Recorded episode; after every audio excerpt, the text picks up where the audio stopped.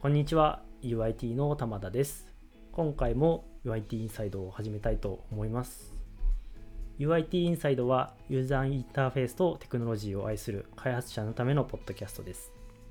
最新の Web 標準の動向や開発フレームワークの変遷 UI や UX に関することまで毎週フロントエンドの情報を発信していくことを目的としています。ハッシュタグは、シャープ u i t アンダースコアインサイド。エピソードのご意見やご感想はいつでもお待ちしております。ぜひぜひツイートしてください。で、えー、今回はですね、えーと、View3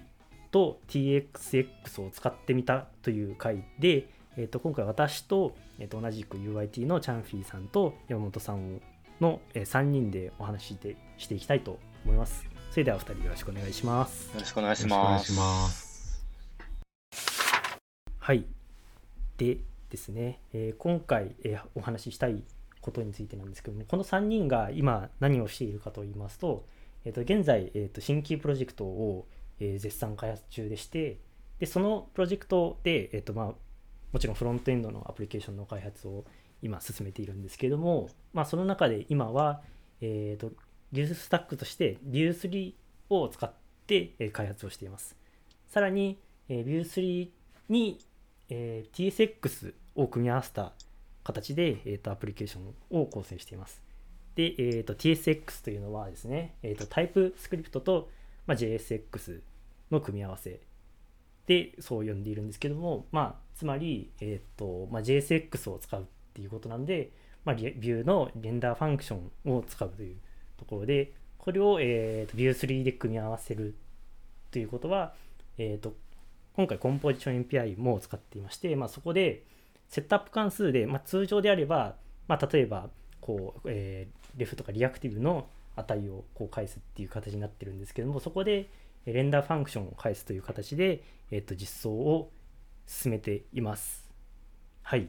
でですね、まあこれ、まあ、最初、あの、POC ということで、チャンフィーさんがいろいろな、こう、まあ、調査をしつつ、まあ、開発を進めていたっていうことなんですけども、まあ、まずこれ、なぜこう、普通の、えー、テンプレートコンポを使わないで、TSX を今回使ったのかっていうところを、をまあ、もちろん私たちは知ってるんですけど、まあ、もう少し、えっ、ー、と、チャンフィーさんに聞いてみたいなと思います。どうどうですかね？これを採用した理由みたいなのは。まあそうですね。あの、 Vue でコンポーネント書くときって、割とその single file component で template block の中でこう書く場合が結構多いと思うんですけど、そうなると、やっぱりまあ TypeScript と一緒に合わせて使った場合って、あの props ってたまにこう列挙型の props とかもあると思うんですね。例えばまあボタンの色を、ボタンの色を指す、なんか primary とか secondary とかそういうものを列挙型にしたいとします。でそうなった時ってあの今のその Vetur とかこのエディター上でのヘルパーとかを使ってもやっぱりテンプレ template block に書いたその props ってあのちゃんとその列挙型のものを全部割り出してこうサジェーションしてくれるような機能はついてないんですね。まあ、そこをあの TSX をでを使うことでちゃんとそこをあのサジェーションしてくれるようになった。はいはい。ので、まあ、それが、まあ、まず大きな理由だったんですね。やっぱコンポーネントを書きながらいちいちそれをそれ用のリードリードミを書いたりとかストーリーブックを全て書いて、まあ、使い方を説明したくはなかったので、まあ、それ自体がテップ、あのそのリードミの代わりになってるって感じですねタイプスクリプト自体が。そうですよね。うん、やっぱりそうですね TSX のメリットというかその props のあの型がちゃんと補完できるっていうところが、まあ、まずは理由ですけど確かにいやただ結構それ以外もなんかいろいろ使ってみて私は、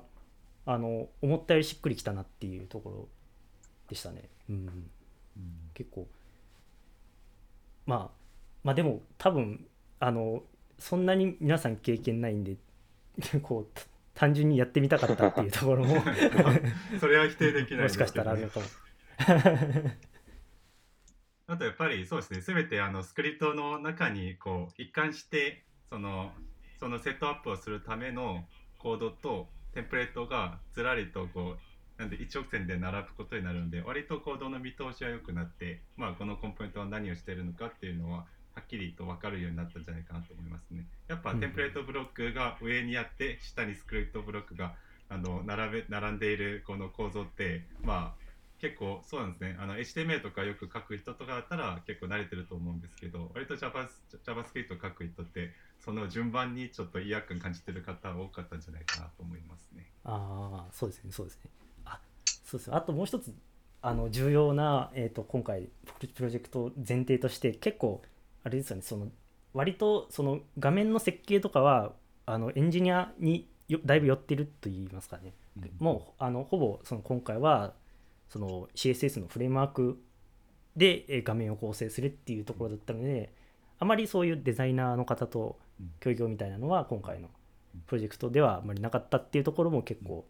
採用の決め手だったかもしれない。そうですね、やっぱテンプレートブロックのこう利点ってメリットってやっぱりデザイナーの方も直接触れるような形であることが大きかったと思うんですけど、まあ、今回の場合は、まあ、エンジニアだけでそうプロダクト作ってるので、まあ、そのようなところはまあ考慮しなくてもよかったってことですね。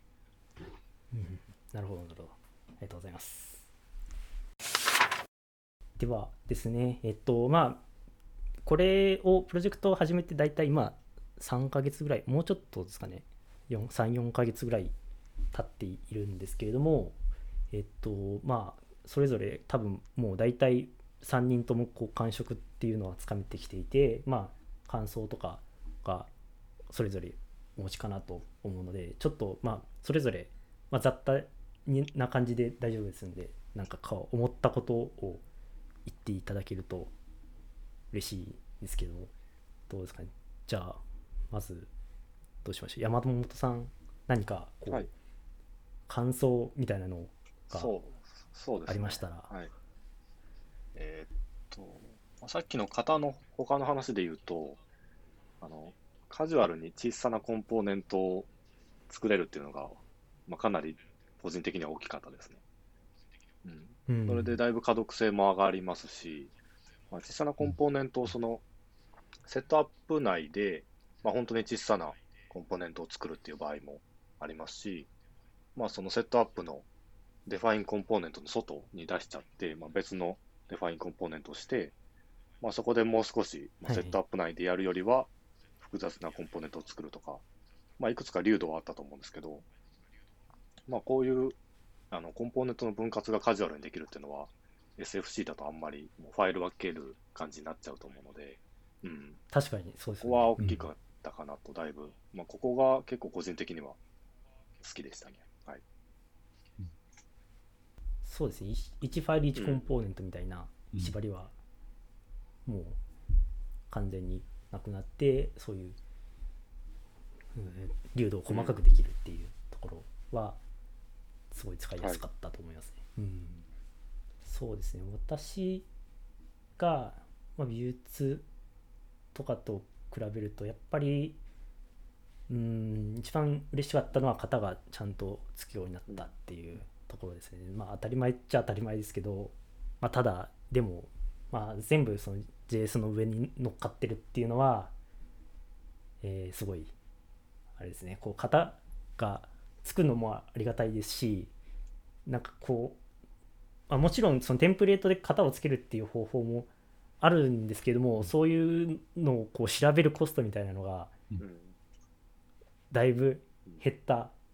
嬉しさはありますね。まあ頑張ればできるんでしょうけど多分そういうこう TSX の知見を活かせるっていうところが良かったですね。うん。まあそれに結構 Vue3ちゃんと思ったより型がついていてすごいなんかこう props の型そのリクワイアードちゃんと見てくれたりとか、なんなんていうんですかねこうえっ、ー、とジェジェネックス自体は提供してるんですけども結構そのある、えーと、プロパティからこう型を推論するっていうのが、思ったよりうまいこと言っていて、うん、結構割となんなん結構そのタイプスクリプト自体の進化も強あのすごいあってすごい良かっ体体体験としては結構良かったですね。あんまり片付けをこう意識せずにこう書いていっても最終的にはもう全部片付いてるうまいうまい感じ片付いてる場合が多かったので確かにあれはすごいいい体験でしたね、うんそうですねタイプっていう意味では。うん結構あの、レフ、レフとかドットバリューとか忘れがちなので、そういうのを忘れてるのを指摘してくれるとすごくありがたいです。うん。ああそうですよね。うん逆にそういうレフ型のものとそうでないもの、うん。普通にそのリアクティブなものとかをちゃんと区分付けてちゃんと中の動きを理解する上でもやっぱりそのテンプレートブロックに渡すと暗黙的にそのバリューをなんか中から起きあの掘り出してくれて描画してくれるような機能が入ってると思うんですけど、まあ、そこをちゃんとあの明示的にバリューとかを使うことであのそもそものコンポジション API のその使い方っていうか中の仕組みとかが分かりやすくなったんじゃないかなと思いますね。勉強になりましたね。逆に言うと型がないとちょっと私まだ自信ないですねなんかババリューの付け忘れとか起きそでも確実になんかバリューついてないと何かしらタイプタイプスクリプトで起こってくれてそこはすごい便利でしたね。う、うん、そういったそうですね。まあ最初すごい使い始めてやっぱ果たして template block でやれてるものが全て JSX でも TSX でも書けるのかっていうのがすごい心配だったんですけどまあそうですね。今のところ全て TSX で表現はできているっていう感じですよね。はいはいはい。ただまあそうですね。結構 directive とか slot とかは割と template block に比べるとちょっと記述が冗長になりがちでまあそこはちょっとデメリットなだったんじゃないかなって思います。はいはいはいそうですねディレクティブ。まあビュー3の問題っていうよりはビュー2のこうえーっと広報互換を保ったがゆえになんか複雑になってしまったみたいな。うんうんうん。まあそういうディレクティブ。まあでもディレクティブあれはあれで便利なんでこううまいことその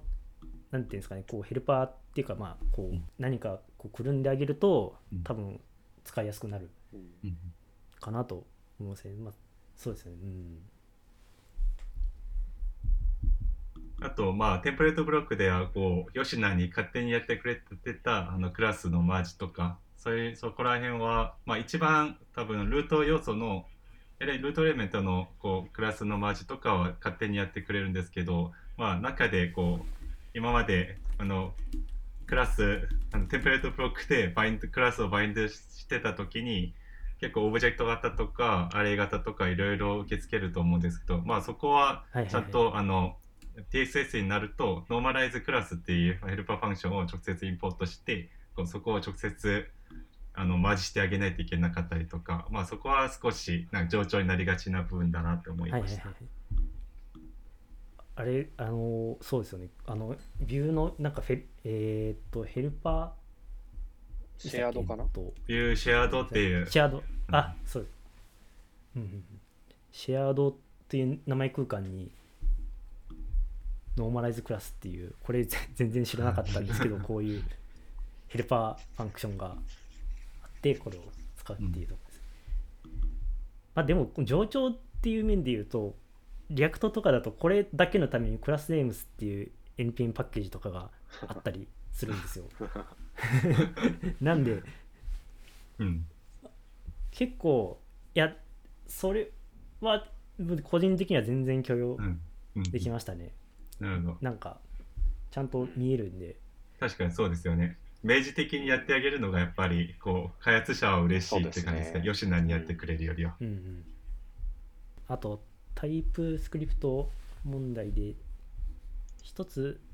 今のところ問題だと感じているのはえーっとあのイベント関連のえーっと型ですね。例えばオンクリックとかオンホバーとかそういう型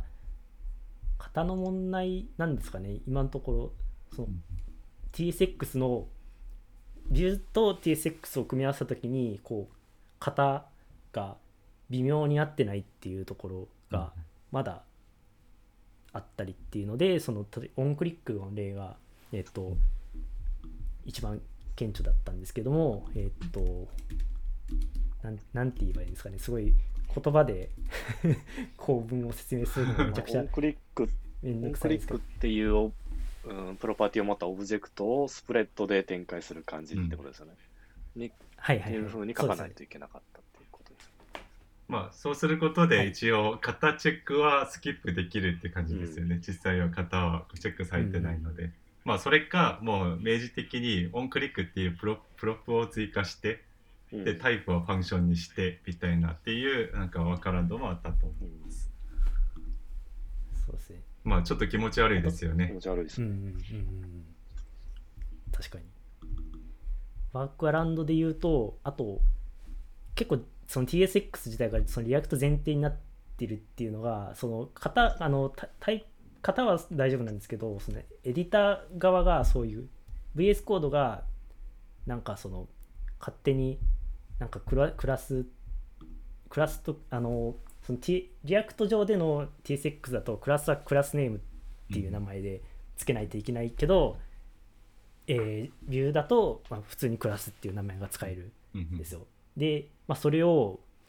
明示的に、えーっと確かなんか型を指定してあげていた記憶がありますね。そこをなんかやっぱ node_modules にその、J、React の JSX を使う使うプロジェクトとあと私たちのもう Vue.js の Vue の JSX をこうつ使ってるプロジェクトが混ざってると、はいはいやっぱどっちのタイプ見に行けばいいのってなんかあのエディターが混乱する場合がありましたよね。 Storybook がちょうどそれに当てはまって、でいくら Vue のコンポーネント JSX を書いてもそれがなんか React のものかのように認識されてでクラスじゃなくてクラスネームだろって送られたりとかしてましたよね。はいはい。そうですよね。なんかライブラリの方のをこう、まあ、たまにそういう上書きをしてあげないといけないっていうところですね。そうですね。あと私の感想で言うと結構そうですねあの割とその TSX っていうことなんでどうしても React と最初は比較していましてまあ結構わざわざその TSX を使う理由っていうのが最初は分からなかったんですよね。あのなんか理由のあの利点みたいなのはその例えばそういう directive とかスロットとかそういう利点をが使えなくなるんじゃないかとは最初思ってたんですけどまあとはいえあの Vue での TSX っていうのは使い心地がちょっと違うなと思い思ってましたこれあのどちらも知ってる前提の話になっちゃうんですけどもその Vue の setup っていう関数がその本当にセットアップなんで React みたいにまああのその値が更新されるたびにその関数が実行されるみたいなそういう結構極端な実装ではなくてちゃんとセットアップは1回しか実行されないみたいなっていうところがあってまあ割とそういうなんかこう間違いみたいなのは起きにくそうだなというの方は思いましたね。結構そういうディレクティブとかも結局使えるっていうことが分かったんでまあそんなにビューのあの利点みたいなのはそこにはないかなと思います。であの一つあったのがコンポーネントを返す関数みたいなのをあの以前書いた時になんかこう何回目のこう関数かっていうのを間違えると例えばそのその TSX に関数を埋め込んでしまってなんかこうすごいあの関数をただあのストリング化したやつがバーって出てきたりとかっていう関数の中身がバーって出てくるみたいな。そうそういう失敗とかはまあちょっとこんがらがるけどっていうところがあったっていう感じですかね。あれ見た目は面白いんですよね。うん。でそうですね。まあなんでそういう失敗しやすさみたいなのはあの、まあ、どちらも一長一短あったけど、まあ、 Vue だとそういうデメリットがありつつも、まあ、 React だとやっぱりそういうまあ deps の列挙はやっぱりなかなか難しい難しいっていうかその間違いやすいのかなっていうところがあって、まあ、そういうのが回避できるっていうところは、まあ、 Vue の利点かなと思います。でももうちょっとそうですねなんかあのタイタイプスクリプト対応をやっぱりもっとこう自然な感じで使えると個人的にはありがたい。やっぱりオンクリックの問題とかうん。そこら辺とかですかね。まあ、まあ、それ以外はそんなに結構意外とすんなり書けて結構体験良かったなっていうのが私の感想です。そうですね。他なんかあったりしますか？まあ一つだけまた課題だなって思ったのが一つあってあのまあ私たちあのこ書いたコンポーネントのテストとかもこう書いてたんですけどあのビューテストユティールがあの .tsx に書いたコンポーネントをちゃんと型マウントがマウントする時の型型がちょっとはい多分不完全なんでしょうね。で、ドットビューの中のタイプスクリプトブロックに書くと、ちゃんとマウント的マウントの本書書けるんですけど、あの、ドット .tsx で書くと、それがうまく動かなかったです。なので、そうですねそうですね。なので、エクスポートをデフォルトする前提のコンポーネントしか書けなくて、そうですよね。あの SFC だと。なので、せっかく TSX を書くのに、実際はドットビューのファイルの中にこのコンポーネントを書いてるっていうのが、今、ちょっとモヤモヤですかね、ここは。ですね。うん、確かにそれはありましたねなんかもうそれそういうもんだと 今思い込んでたんですけどうん確かにそうスクリプトタグのあのラングに tsx って書くと、まあ、その tsx が使えるで、まあ、それをこうドットビューファイルの中にそのスクリプトタグ一つだけを置くみたいな感じになってますね。そうですね。まあ一応テストファイルの方でそこをあの他あのてあの型チェックしないように外すことはできるんですけど、そうするとまあテストファイルでこう型保管が使えるっていうちょっとメリットがなくなってしまうので、やっぱりちょっと迷った挙句今そのような運用にはしてます。ただまあやっぱりお一つのコンポーネントの中で複数のちっちゃいコンポーネントとかをエクスポートしたりとか結構のあのなんていうんですかね .tsx で書き出すメリットの方が大きいと思うんでそこはまあ早くちょっとビューテストユティルの方でアップデートされてほしいなっていう感想です。うん。あと、まあ、割とどうでもいいんですけど、あの、SFC で普通に書いてる別のプロジェクトと並行して開発をしてると、地味にコンテキストスイッチのコストがあるなっていうのがあって、うん、属性のところを、なんですか、波括弧でくくるのか、ダブルコートでくくるのかとか、そのまま対象にするところを、あの、マスターシュ、あの、波波括弧二重で書くのかとか、そういうのがあるなって、ややこしくなるっていうのは何度かありました。うん確かに。べ別プロジェクトでテンプレート書いてるとそう。なんですよね。こんがらがります。こんがらがりそう。いやそれは大変そうですね。別プロジェクトだとまだ全然 SF SFC の方が多いと思うので、こんがらがりがちですね。じゃあ次の話題でいきたいと思います。こんな感じでこう、まあ、TSX を採用した、まあ、いろんな感想を皆さんお持ちかなと思うんですけれども、まあ、ズバリこれはどうどうですかね？広まっていきそうですかね？なんかそういう TSX あえて SFC を使わない選択肢っていうのを。結構個人的には並列してあのいきそうですよね、うんなんかもちろんそういうテンプレートをあのエンジニアじゃない人が書けるっていうメリットはすごい大きいのでなんかこう型が重要でないところはそういうところでえっ、とそういうまあ結構コアなところとかそういう抽象的なところはっていうところあのは使い分けっていう感じで、まあ、そもそも同じプロジェクトの中でどちらも自由に使えますもんね。なんで今私たちがやってるプロジェクトも、まあ、もしかしたら今後 SFC が入るかもああ、混在ってことですね。うん。そうですよねどうですかね使い心地的に今後広まってほしいですか？私は今別のプロジェクトでもあの TSX で書くのを試してこう実践してるんですけどまあ個人的にはまあもうちょっとその型の部分の方のちょっともうちょっと向上してあの広まってほしいなっていう印象ではあります。うんうんうん。あと、まあ、結局、まあ、最初思ったのはこの React 書いてたりとこの、T、同じ TSX だったら、まあ、 Vue の方も自由にこう書けるようになるんじゃないと思ったんですけど、まあ、そこはちょっとだけあのテイストが違うのでやっぱりその React 書いてたりとかすぐに切り替えできるっていうわけでもなかったんですけど、まあ、それでもやっぱり最初の TSX を学ぶっていうコストさえ最初乗り越えれば、まあ、あとはやっぱコードは読めるようになるんですよね。JS、あの、 Vue のコードも、 React のコードも。で、それにその、 Vue 2、2じゃないや、あの、あの SFC を書いてた時に比べると、やっぱりそこの2つの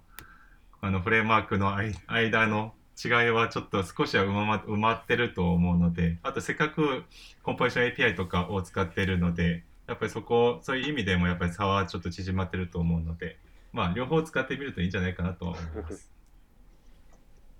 確かに。なんかあのそういう観点あのなんていうんですかねその React を今までやってた人がんプロジェクトに参加しやすいみたいなそういう目線は確かに、うん。まあ、違いはあるんですけど全然そんなに、あの違和感ないうん。程度なんで、うん。そっか確かにそういう面で見ると採用するメリット十分ありますね。やっぱコンポジション API がこうちゃんと採用されてからこそ、このメリットで出てきてるんじゃないかなと思っていて、やっぱ書き方がすごい React に近くなったんですよね。 TSX でうんうんうんこう合わせることで。そうですよねうんまあ、個人的にもそうですね、私も同じで、あのまあ、改善の余地というか、もうちょっと良くなってほしいところはところどころあるものの、おおむね、だいぶ書き味はすごく良かったので、まあ、使っていきたいし、普及も、まあ、ある程度してほしいなという感想です。私もすごいお思ったよりだいぶ書き心地は良かったです、結構なんか React と比較しても全然そういうところは全然満足いく感じだったっていうところですね。うんうんあとまあ何よりい一部だけこう TSX に書き換えるっていうこともきっと可能容易にできるはずなのでやっぱりそこそういう意味でもその既存のプロジェクプロジェクトを書き換えるっていうのを試してもいいかもしれないですね。はいはいはい。そうですよね。これまあビュー2のそのあので使えるかっていうのはまではちょっとまだ私たち試したいんですけど多分あのビュー3だったらもう容易にそういうこう段階的な採用とかもできますし、うん。ちょっとずつこうあのまあこう全員でかこうチーム全員で学習しながら行こうとかもすごいやりやすそうですね。やっぱ何よりそのプロスの保管機能がすごく便利なのでやっぱり私はまたまた別のプロジェクトがあったらぜひ TSS また使いたいなと思ってます。ですね。もう 3, 三人満場一致でうん、使そういうっていきことでたいすね。よかったよかった。これこれで誰誰か使使いたくないとか あったらどうしよう 心配してたましたけど。よかったです。はい。では今回は、えー、Vue3 と TSX を使っていった話について、えーやってきました。LINE のフロントエンド組織 UIT では、このような技術的なキャッチアップを日々行っております。UIT インサイド以外にも、毎週社内勉強会で、このようなフロントエンドの情報交換を行っています。今後も UIT インサイドを通して、このような情報を、外部に発信していけたらと思います。最後に LINE 株式会社では採用を大募集しています。このポッドキャストを聞いて LINE に興味を持たれましたら、ショーノート一番下にある求人ページからぜひアクセスしてください。それではチャンフィーさん、山本さん、ありがとうございましたあり。がとうございました。ありがとうございました。